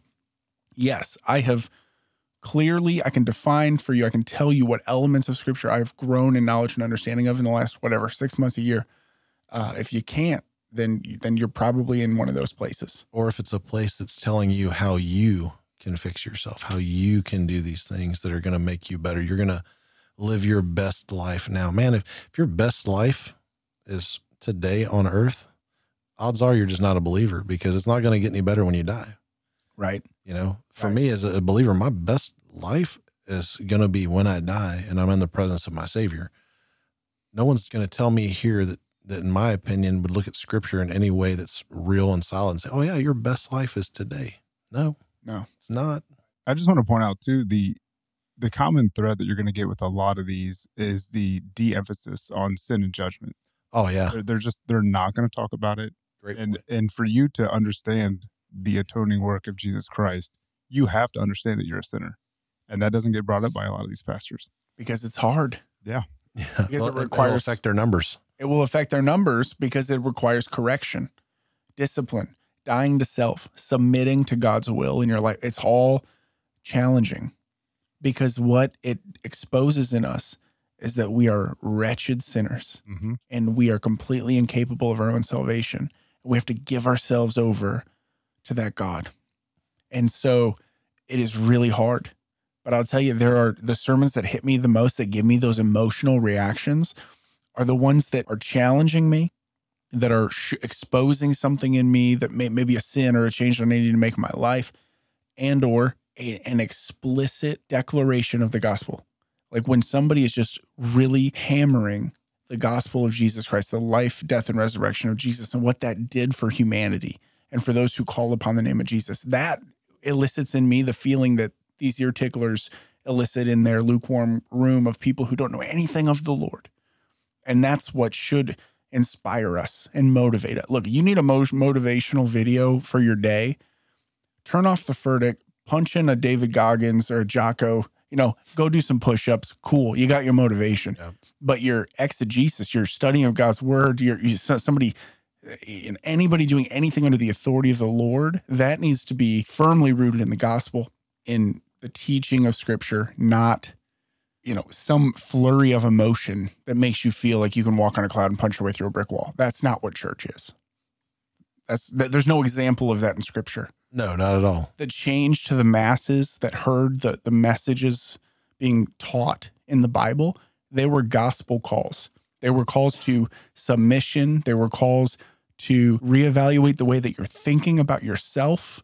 The Sermon on the Mount is like, hey, here's all these categories of people. And let me tell you how you should be thinking about these people because this is not how you're thinking now, right? It was really a call to like change the way that they thought about life and about people. The teaching and instruction of Jesus was challenging. He's saying to a tax collector, you're doing it wrong. You need to change everything about the way you're doing your life right now. Saying to the woman at the well, I know who you are. Depart from me and sin no more. There's such conviction in that. And it's challenging and it's hard. And there's nobody with a cool suit and a bad haircut with millions of people listening to him saying that that I see. I, I don't I don't know where those guys are. There are great pastors and preachers on online and on TV that you can I don't know about TV, but online that you can go find. And we should probably give the listeners maybe some like good ones. If you are an online guy and you like sermons during the week and maybe you're only dipping into these bad wells, let's shout out a few of these. You've mentioned Paul Washer a few times. Yeah, Washer, um, Piper, John, Piper. John MacArthur. I'm going to drop John MacArthur in there, and I know he ruffles some feathers. He's But controversial. If you don't like him, move on. Uh, I'm a big Matt Chandler guy. I know he's some people don't like that, but I love him. He's helped me a lot grow in knowledge and understanding God's work. He he's dedicated to building disciples at his church. Um, Steve Lawson, Costi Hinn. Costi Hinn. him earlier. Yep. what's the real nerdy one that your wife likes and my wife likes? Costi's buddy, Andy Wood or and uh, what's Tony Oh, Wood. Tony Wood. Tony Wood. Yep. Tony Wood. I listened, I listened to one of his sermons today. Yeah. About this podcast topic. is really good too. who is? His, his podcast Yeah. is really good too. Yeah, yeah. So yeah, th- there are good options or better options out there. And none of those guys are wearing $6,000 sneakers. But hey, listen to a sermon this week. This is Tuesday when you're listening to this. Within the next few days, stop watching sermons online and go to a church. Don't go to the church that's causing you to want to go elsewhere online to find solid teaching. That's Yeah. something that's something Chandler does that I love. You can go on and watch all of his sermons from years and years and years. But the first thing he says before every single one of them is, Hey, I want you guys to get as much as you can. I want this to be edifying. Do not let this replace a local church. And Yeah. that's an awesome message at the beginning. Yeah, that's great. That's great. Yeah. Um, so a couple more, just getting into like we have a little bit of a list here to go off, but the one I, I feel like we would be remiss to leave out would be like your prophets and apostles Oh, and things like that. People who are claiming to have like special power. Like we, we talked about Benny Hinn and some healing and Todd White and healing, but there's there's people out there that really push this. It's called the New Apostolic Reformation, and they're really big on. If you give it a proper name, it sounds like it's legit. It does sound legit. It's not legit. should be a warning to anyone. But so the the real big popular church here with that is Bethel Church, out of uh, I think it's Redding, California. Yes. But yeah, they you probably hear a lot of their music on Christian radio all the time, and hopefully you don't hear it at your church on Sunday. But if you do, talk to somebody because it's lame and you shouldn't be singing it in corporate worship. Controversial as always. Can I say that? Controversial as always. Keep going. It's rec- is that reckless? Was that reckless of me? Sorry. Talking about low hanging fruit. Yeah, it was. Hey, but so there's a guy like Kris Vallotton and Bill Johnson. You know, Bill Johnson's up there telling you if you have physical ailments, your faith isn't good enough while he's got a finger splint and glasses. Like, it's just crazy to me that people will stick around and be like, oh, man, my faith is not good. Old boy's wearing glasses. At least, hey, throw on some contacts, put on a show. Yeah. You know what I mean? It's nuts. You're a deceiver. The Holy. Spirit, you know, the, the Holy Spirit's gold dust and glitter and whatever else. And they had some other chick on there preaching one time that was like, the Holy Spirit's like Aladdin. Oh, good. I was like, like, dude, Uh, I, I'm so I'm speechless. I got a I got a verse about prophets, false prophets. Deuteronomy 18:20 says, "But the prophet who presumes to speak a word in my name that I have not commanded him to speak, or who speaks in the name of other gods, that same prophet shall die." Ooh, I have a good meme for that. drama. We'll make sure this hits social media. I've got some good memes for this whole topic. Well, I'll keep going because actually I think it gets juicier. Verse 21 And if you say in your heart, How may we know the word that the Lord has not spoken? When a prophet speaks in the name of the Lord, if the word does not come to pass or come true, that is a word that the Lord has not spoken. The prophet has spoken it presumptuously. You need not be afraid of him. And there is so much of that. Oh my goodness. Like, for one, it's the definition of a false prophet from Scripture. So if they claim they're pro- they're gonna be telling stuff that's not happening, but it's so obvious anymore. You can't get away with it anymore. When you say, "Hey, the world's ending tomorrow," Trump's what what, what was the one? JFK is coming back from the dead. Yeah, like well, there was one like real big one. Like Trump was like some prophet came out and was like, Trump's going to be cleared of all these indictments, and fifteen hundred people from the Pentagon are getting arrested, and like they're gonna they're, they're gonna find hidden votes that are ready to be counted. The media is just covering all that up, Emery. That happened It's crazy. Like it's just and people believe it. People are like, oh man, did you hear this? because people are thirsty for hope. Well, and that, that's what it boils down to. Their hope is being found in something that they shouldn't be seeking hope in in the first place. That's right. And you got to be careful too, because some of these people are good at it. I've had a few of these sent to me, these prophetesses of YouTube, and they're kind Follow me now. I was just gonna say it's like the it's like a tarot card reader or like a psychic. They know how to talk about things in a broad and general way where then they can take credit for everything that happens. They'd be like, see, I said that this was gonna happen. And it's like, well, well, yeah, you said the sun was gonna come up tomorrow. You know, like just you're saying you're speaking in generalities, you're you're a huckster. So anyway, though, yeah, look out for the false prophet. Anybody really claiming to do anything in the name of the Lord other than proclaim scripture? Oh yeah, like coming up and saying, "Hey, God told me to tell you." It's like, "Hey, show me where in Scripture." Yeah. And if they're like, "Oh no, He told me to tell you," mm, just run, run the other way. If God Turn told you, around. if God told you anything that isn't in scripture, you're a false prophet. Yeah. If you're coming to me with any kind of authority saying God told me something and you're not about to quote scripture, we're done here. And I do want to be clear, having grown up in the South, Okay. And there's certain people I won't mention names, but there's certain people who get a bad rap on this specific one sometimes. But they'll say things like, "Well, well God told me," like, and and in discussion. You know, would I say that? No. Does that mean that person's saying they had some direct revelation from God when they say that? A lot of times, no. If you, Right. especially in the South, that's just that's a that's a verbiage. We'll give you a gracious interpretation of that, a charitable interpretation. Yeah, and so to me, the grace part of that is like, okay, well, let's let's evaluate other things they've said. Is that what they always say, and are they making claims that God gave them? Um, was it Sarah Young, the Jesus Calling lady? Yeah. like a lot of her book, like is is she directly says that basically what she's writing is given to her by God to tell people, I and don't. like I don't like that. I have a problem with that book. A lot of people love it. There's there's more wrong with that, but that's one that stands out to me where she's like, "Oh, God told me," but she's saying it in a way that like God told me this thing, and it's basically on top of Scripture. That's the way she's portraying it. I got a big issue with that. Yeah. that's a lot different than, man. You know, I was reading my Bible the other day, and God just spoke to me, or God told me this as I was studying to preach this week. God told me this, like. I want to show a lot of grace there because of the context in which you're saying it.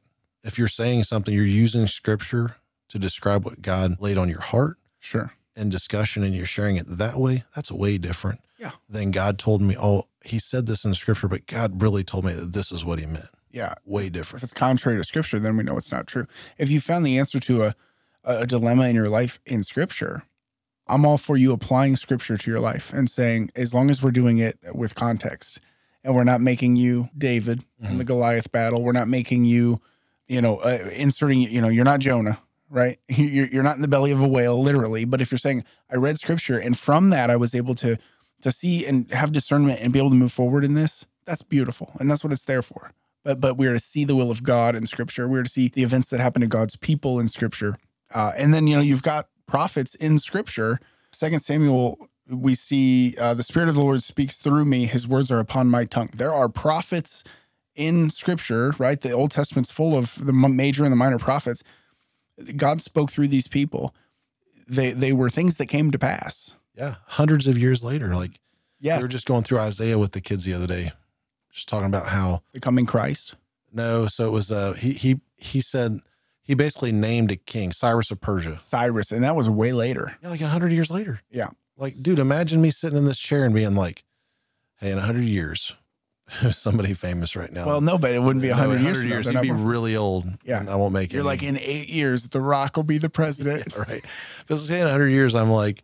Joe Johansson of Peoria, Illinois, is going to be the president of the United States. And in a hundred years, you're listening to this podcast. You're like, dude, was a prophet?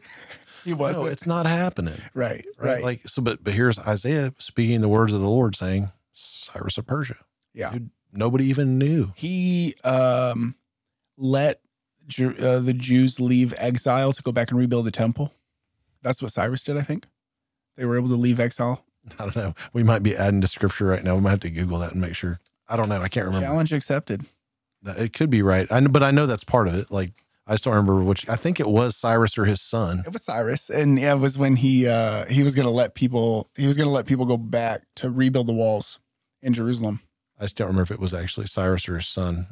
Yeah, he's famous for homeland. I tell you what, I'll read it. In the Bible, Cyrus is famous for freeing the Jewish captives in Babylon and allowing them to return to their homeland. He was also tolerant toward the Babylonians and others. And there you go. Uh, you can find that in Ezra, and maybe a little bit in Nehemiah. And uh, yeah, they talk about him in, in Isaiah. So yeah, those prophets in the Bible, it came to pass. So it stood the test of time. That's why God has included that in the canon of Scripture. It's been intact for us because these were people speaking uh, under thus saith the lord the lord told me to tell you this that is very different than what we're seeing today Yeah. So prophets, apostles. If you see that in a name, prophet so and so or apostle so and so. Yeah. n- Don't go in. move on Just that's on the sign. Just Yeah. walk, bounce. Yeah. Little God theology is their thing. They they want to be little gods. yeah well that is the the very nature of man right? I mean that's how the fall worked in the garden of eden. You know we we wanted to have the knowledge of god. We wanted to be god. And that's kind of the root of every sin in our lives is our desire to uh, have our own way to to be god uh, to love our sin more than we love god or god's way. So yeah be warned. Yeah, just a couple other now quick ones. I mean, we can we can talk about just other categories, but I think like as I was thinking about this, there's abusers, there's bullies Mm. who are pastors who to me are false teachers in that way because frankly they're they're not biblically qualified to be pastors. Yeah. So anything that they're saying in that moment to me is false. They're, Yeah. they're not qualified to do that, or cults fall under that. I think you know cults for sure would fall under that as well. But a lot of times you'll see these bully type dudes. They love to talk about how Jesus turned over the tables in the temple and had a had a whip, and you know, and, and if they're using that as sort of their um their life verse, they're good. Yeah, no, that's their life first run. that's a problem. yeah, that that that that could be a hey, here's a guy that maybe we we, we want to stay away from. He's in that that that bully category. Now, if they call you out on legitimate sin, that doesn't mean they're a bully. That's right. So there's there's you know let's be clear. Like You- we're not just saying because they're like, hey, this is sinful, you need to repent. Doesn't make them a bully. No, that's godly. I'm talking about somebody who's using a position to spiritually abuse someone. Yeah, manipulate, etc. Yeah, Um, and then the other just pagan pastors is kind of the way I worded that one. And there's pastors out there who just aren't believers. sure. They're just not. Well, it's a good business. If you're if you're crushing it, you're filling a stadium and you're making a lot of money. And I would say a lot of the names that we named tonight, pagan pastors, they're just not believers. I'm not going to judge their hearts. Okay. I know people go, you don't know their heart, Emery. Hey, I don't, but I can see their fruit. Yeah. And I can say they're not bearing fruit of the spirit, fruits of the spirit. Well, yeah, and dead trees don't produce good fruit. Yeah. So to me, I can, I can be a little judgy on that one and it's all right. It's not the independent Baptist coming out in me, the You got to have discernment. I just love right now on the screen. There's a there's a Teen Vogue article called "What is a Cult and Why Do People Join Them." It's very helpful. I'm gonna give that a look later. the Branch Davidians. Everyone else is going to Waco for Magnolia. Well, she really redeemed that that holy ground. She really took that back and put a good holy stamp on otherwise sullied ground in Waco, Texas. I was talking to someone at church the other day. We were talking about going wanting to go down there, and me being me, I, I think I actually said in a moment, I was like, I don't care about Magnolia and Chip and Joanna. I just want to see what's going on with the Colts. and they just looked at me like, dude, inappropriate. Yeah, yeah. Time and a place. There's a Yeah. setting. Let, let me hit that Spurgeon beard quote because I saw David pulled it up, and then we'll hit some speed dating questions. Charles Spurgeon once said, "Growing a beard is a habit most natural, scriptural, manly, and beneficial." So, our pastor Jonathan Newman, with his new wintertime beard, I just want to affirm you and tell you that you're most natural, scriptural, manly, and beneficial. So good for you. And don't dye it, then it won't be manly and natural. Yeah, that's unnecessary. Yeah. Yeah. I'm coming into my silver fox phase, and frankly, it's going really well. So Is that what we're calling this? my prime, Your silver fox yeah, face? whatever you want to call it. Last one. I got. I, want, I didn't get to do my joke. Oh, I feel sorry. like we didn't mention this guy's name the whole time, and I'm dying. Go. Yeah. The Last Heretic.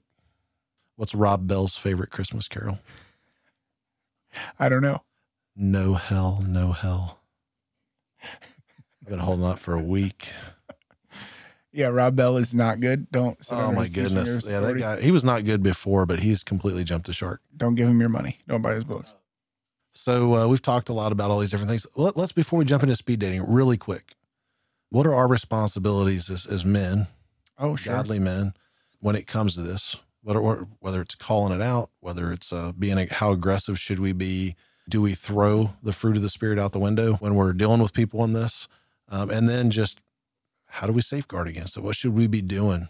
I think we've hit a little bit, but not too in depth. So I- think in the last few minutes, let's do that before we jump into what people are really here for. Well, I can tell you as an elder, I'm called to be gentle and to not be quarrelsome. Mhm. So we used the word posture a lot a couple episodes ago, but that comes up here. I think the, the way that we approach this is really important. And you do it out of a place of love, concern, and care. If you're going to talk to somebody about a pastor that they're really infatuated with and they're sitting under their teaching, you have to talk to them about it and offer them a better alternative too. I think to, to just say, hey, that guy's full of it, you're messing up, that's one thing. But tell them why. You know, use scripture in that moment to say, here's where that person has, has gone astray, and then offer them a better teacher. Uh, and we named a, a gang of them tonight. There's a bunch more. There's a million of them out there, but There happens to be one two streets over from my house at Coinhouse Church in Troy. that's a really good call. And you can actually, we have the podcast on Apple. And uh, Oh, cool. Yeah, there's a podcast of just the sermon. Come check us out. Grant Yeah. Street, Troy, Ohio. Yeah, good call. That'd be awesome. Um, the only other thing that I'll add is just uh, just back to this whole the posture of how we should deal with these things. Just remember, I mean, we look through scripture. Look how Paul handled Peter. Peter messed up on some things. That's right. Paul lovingly addresses those and goes to pe- goes to him, mentions it. Hey, I did this. You know, read through First Corinthians as people in the church are doing things that are stupid. Like he's loving in how he handles it. He's not saying, "Hey, you're not a believer because you're doing this thing." He's saying, "Hey, you are a believer, but you're not doing this right." and he started with I love you and I'm praying for you and I want good things for you and I'm I'm I'm so happy to see what the Lord has done in your life to this point. Now I have some correction. You know. I just feel like I want to say it over and over this entire time of discussion. Just because someone disagrees with you on something in scripture doesn't mean they're a false teacher either. That's right. There's certain things that we need to hold tight to. There's salvific issues that we just need to say, these are the things that we're not going to budge on. And, and the orthodox things, they, you know, we mentioned some of those tonight. Even if someone does say someone doesn't agree with you on baptism, that doesn't mean you can't have loving fellowship with that person. There are a lot of saved people who are wrong on baptism. Yeah, and and don't neglect hanging out with someone because you don't know if they fit where you fit denominationally. Like That's I don't right. know, I met an awesome dude last week. I'm like, I didn't know what church. I didn't know anything about his church. I'd heard of it. He's Mormon. No, he's not. Thankfully, Oh, okay. I would I would have draw the line. No, I'm not wearing your underwear. Your holy underwear. Is that how they start with their evangelism? No. Keep going. would you like to wear these tidy whities? So you met a guy, So anyway, met a guy at a roller rink right before I injured myself horrifically. and I, for those of you who don't know, Emery is uh, very skilled roller skater. You can see his videos on Instagram. I was doing pretty good. A lot of And dancing. I actually, when I bit it, it was shouldn't have bit it where I bit it at, but I did. well, you Went were do- hard. you were doing the uh, the triple I was doing a limbo. cow or whatever. Yeah. But anyway, so I met some, saw some friends there. And thought, hey, you got to meet this guy. He's the pastor of a church that they didn't even go to. There's like, hey, just we think you guys would get along. Turns out we're cousins Of course, because he's from West Virginia. Mountain Mama. But I didn't know anything about this guy. But I was like, hey, I'm gonna go hang out with him. I'll learn about him and see. And, and I'm like, and I've come to find out he's of the same mind. He's like, hey, I actually hang out, and we, he has a podcast, but he's actually I hang out with all these other guys. We just shoot the breeze, and we all have different things that we agree in denominational. We bust chops, but we agree in the foundational things, and we love each other. Yeah. I'm like, that's awesome, man. So, so when we talk about doctrine, there are primary doctrines, right? The ones that are essential for salvation. You can't budge on those. But then there are secondary and tertiary doctrines, and we have a lot of brothers and sisters at our church who are members who I love, who have helped me grow and as a believer and as a disciple, who disagree with us on some secondary and tertiary doctrine. Yep. Totally fine. Not it doesn't make them sitting under the authority of a false teacher or vice versa. I'm not fellowshipping with a false, you know, whatever. Yeah, I just I'm very passionate about it because I think all of us can be a little too judgy when we don't need to be. Yeah. Um, and we miss out, man. Like I've met some awesome people who I just disagree with on some things, but they're just great dudes and they love Jesus. We just disagree Right. on on how certain things are laid out in scripture. Right. Now, am I going to be a member of your church? Maybe not. Right. Doesn't mean I'm not going to not go hang out, have coffee, have you to my house, laugh with you, pray for you, and just try to encourage you however I can. sometimes we disagree doctrinally with brothers in Christ. You're both you're both going to inherit the eternal glory, right? You're both going to end up in the kingdom of God, but we disagree on some secondary issue. That's that should not be a deal breaker for us. For sure. And you get you find some good jokes when people make fun of you as a Baptist. Absolutely. So I mean that's always a good time too.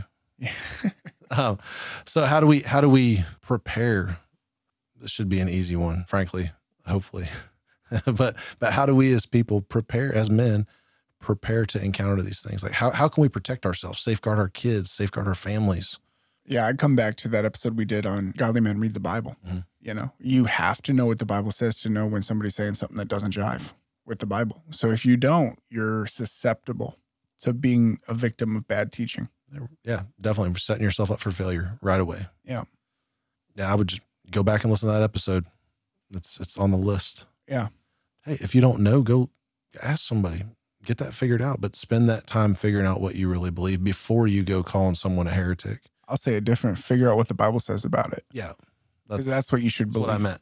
That's what you should believe. Yeah. Yeah, for certain. And then the only thing I'll add, just because it's been a hot topic recently on the uh, the social medias, don't disallow your wife from reading Christian literature if you haven't read it yet because you don't think she can handle figuring that on her own. You know, just when I think I've heard every possible trite waste of time Christian argument, you throw in a new one. Dude, it was crazy. Amen. Like two weeks ago, it was like, hey, my wife's not allowed to read anything that I haven't read first.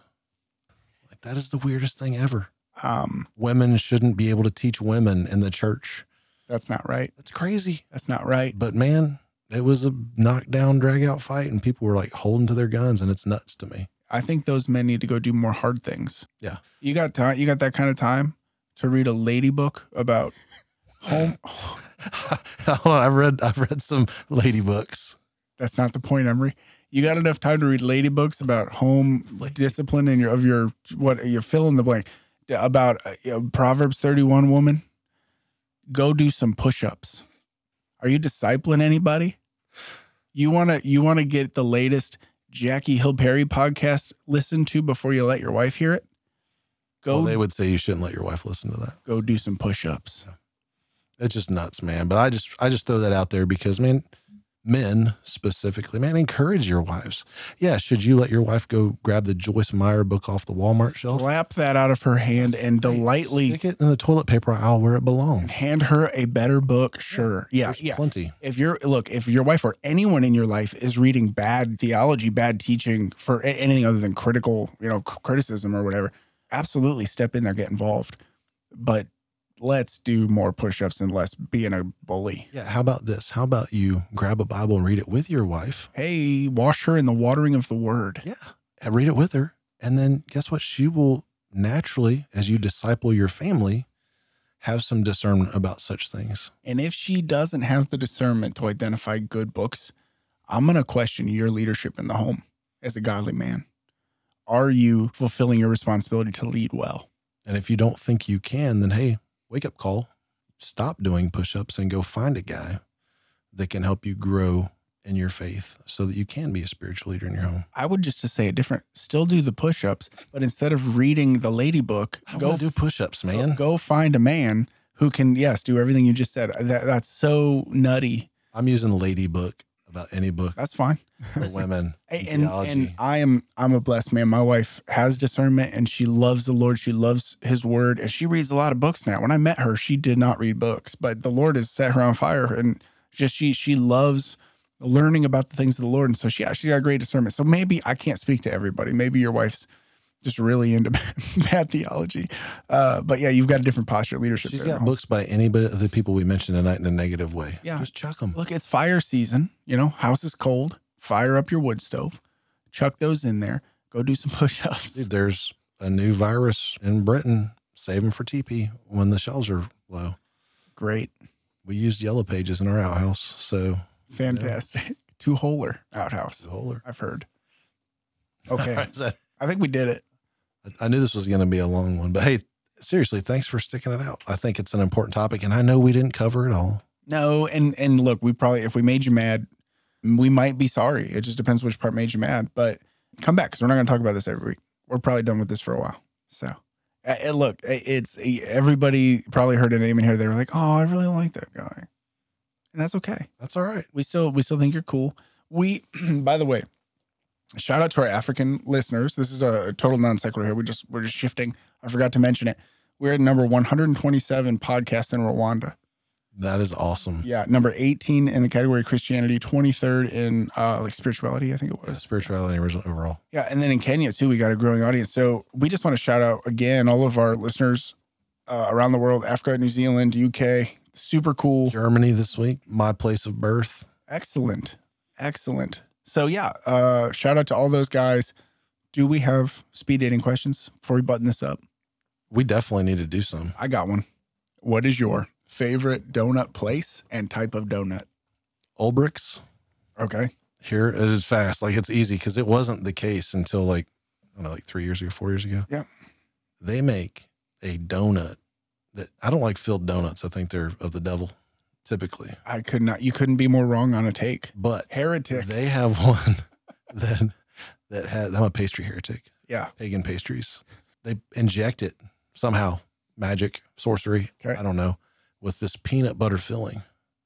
And then they ice it with peanut butter type icing, but it doesn't taste like peanut butter. It's like fluffy. Okay. And as I talk about it, there's as I'm, I'm doing hand motions, like I'm very passionate about this. But dude, straight up, like my mom worked at Jim's Donuts in Vandalia in the '60s. Like I feel like I owe Jim's a shout out. Like Love Jim's donut. Jim's is great, Very good. but Olbrich's the peanut butter. I don't know what they call it. Just deliciousness Okay. Is it a chocolate donut or a vanilla? No, it's just Like a regular old white, donut White with- donut. filled with peanut butter amazingness. and Okay. fluffiness and icing. Okay, hmm. David. This may sound heretical, but every time I go to McDonald's for breakfast, I get their apple fritter. I don't know what it is about that apple fritter, but I I love it. I didn't know they had apple fritters at McDonald's. They do. I love an, a fritter or a bear claw. Yeah. always I'm not really a good call. donut guy, but I do like the pastry. I like a donut. Uh, Centerville, Ohio has uh, Bill's Donuts. I think didn't Bills used to be like Jim's or they were together and they split or something. I There's like a can't speak to that, there. and I don't want to be accused of. Uh, Donut aficionado. well, I I love a donut, but Jim's or Bill's donuts rather is great. I like a Jim's donut too. I am a filled donut guy. I like a vanilla cream. I like a jelly. I like a long john. Any of those really, with as long as there's something in the middle, a treat. You point at your belly every time you say, "I'm a donut guy." I've never heard anyone called a long john. well, I don't know how you say it in Virginia, but yeah. Anyway, I've not found a lot of donuts I don't love, but uh, and then shout out to I think it's called Sweetwater Donuts in Battle Creek, Michigan. They had some unreal. I mean, again, I I valiantly defeated and fought obesity most of my childhood, and uh, they contributed significantly to my to my uh, husky husky acid wash jeans. Rubenesque. Yeah. Yeah. I was a rotund fella. Portly, portly gentleman. Anyway, Grew into it. yeah, I grew into it. I grew into it. David, uh, what's your question for the week? My question is your most painful experience as a child, like the injury that, that was Most the most painful. Yeah, Thank, thank God you Yeah, said yeah. injury. not not not emotionally. Because I know what yours is. It involves a school bus. yeah, it does. uh, Emery, did you have like any bad bone breaks or anything like I that? never I never broke any bones till I was in the Marines, but I I vividly remember the best injury I had as a kid. Okay. I had a Huffy Rawhide banana bike. I actually looked one of these up on eBay recently. They are not cheap now.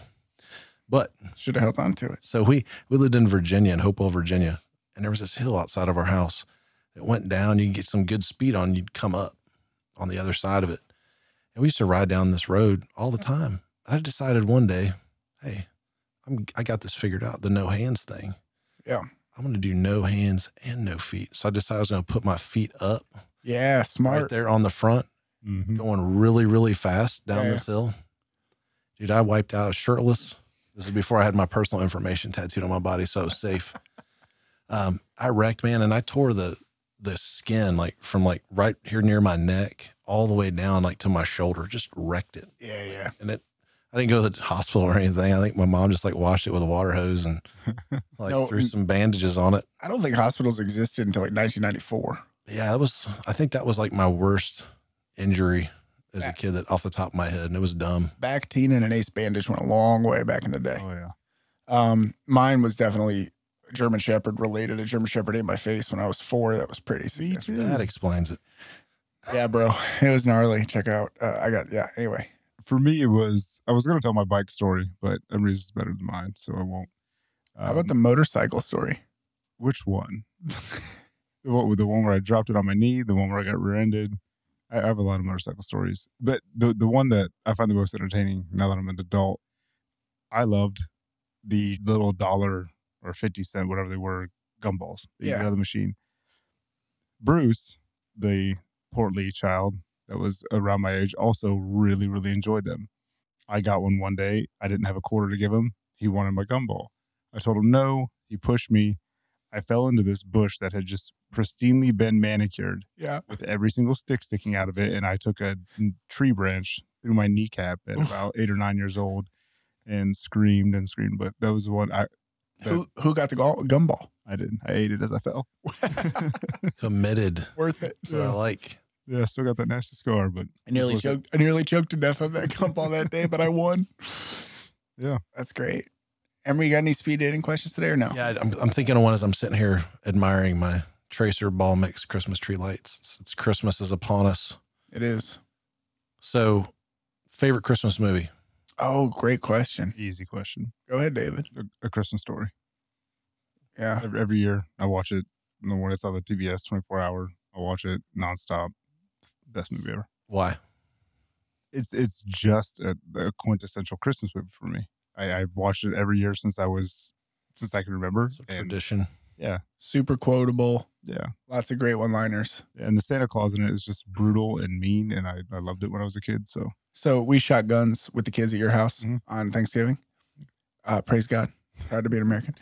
the next day we were shooting their Bantam 22 at my house and my my son was like, "Hey, where's that metal sign that we could shoot?" And my other son goes, "Haven't you seen a Christmas story? Don't you know that you're going to shoot your eye out if you shoot something metal?" And I was like, "Well, he's not wrong."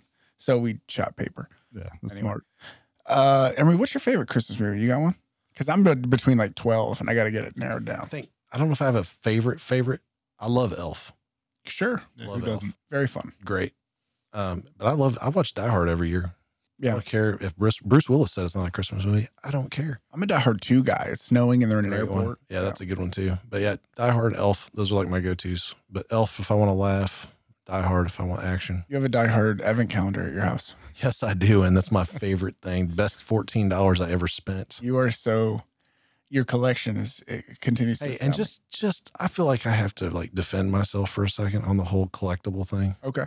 It sounds weird when you guys bash my breast pump collection and don't mention that it's my wife's, not mine. She is a lactation uh, expert. She's a lactation consultant. She's a doctor of nursing practice in a NICU. Like Like the first thing I saw when I walked into your house. I know, but man, And you were so happy to show like me. people have even said like, why do you collect breast pumps in like an accusing way? And I'm like, It is, I mean, so anyway, it's non traditional. And I think the fact that you have them positioned so closely to the squirrel calls, I thought they were squirrel calls. So I was like squeezing them because they got a little bulb on. They look like a car horn, not like a glass car horn. So I was like, oh, is this another squirrel call? And you're like, I was like, that's not where your lips go, Brian. anyway.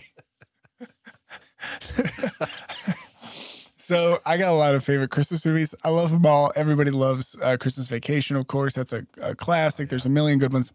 One that's kind of underrated that I like a lot because I'm a big Danny DeVito fan is Deck the Halls with Matthew Broderick and Danny DeVito. Essen- nobody's ever seen it. Okay, essentially, DeVito is a car salesman. He moves into this nice neighborhood that he can't afford, and Matthew Broderick lives there. Broderick's like the Christmas guy. His whole thing is Christmas. He he's grown ten years of Christmas trees in an orchard, so every year they go cut the new tree, and they're all different sizes. And it's he's obsessed. Well, DeVito moves in, and he's trying to get some glory, so he puts on this Christmas light display that you can see from space. It's great. A lot of cheap laughs. Very fun movie. Check it out this year. Uh, Deck the Halls. I like that one. It's kind of a sleeper. People don't know about have to it. check that one out. Yeah, it's good. I celebrate Danny DeVito's whole catalog. Okay. I wasn't expecting that. It's a great movie. I don't know. The Danny DeVito love. I like the regular ones too. I mean, I like uh like uh, It's a Wonderful Life. Twins? I was talking about Christmas movies. Twins a Christmas movie. Twins is a great movie, not a Christmas movie though. Yeah. Okay. Well, we did it, boys. Questions? Yeah. This was a hard uh topic to cover. If you have questions or you fear that like you're you're wondering about a guy that you're into, you can write in the godly manhood podcast at gmail.com or hit us up on Facebook. Emery's happy to plug in, fill you in, let you know if there's a better uh, option. If you're into somebody and you're looking for a better way, we'll we'll happily guide you that way. Also, prayer requests, speed dating questions, any of that stuff you want to kick in uh, our way, we're we're happy to oblige. So hit us up. Yeah, thanks for being with us again tonight, and we will see you next week. Peace. Break the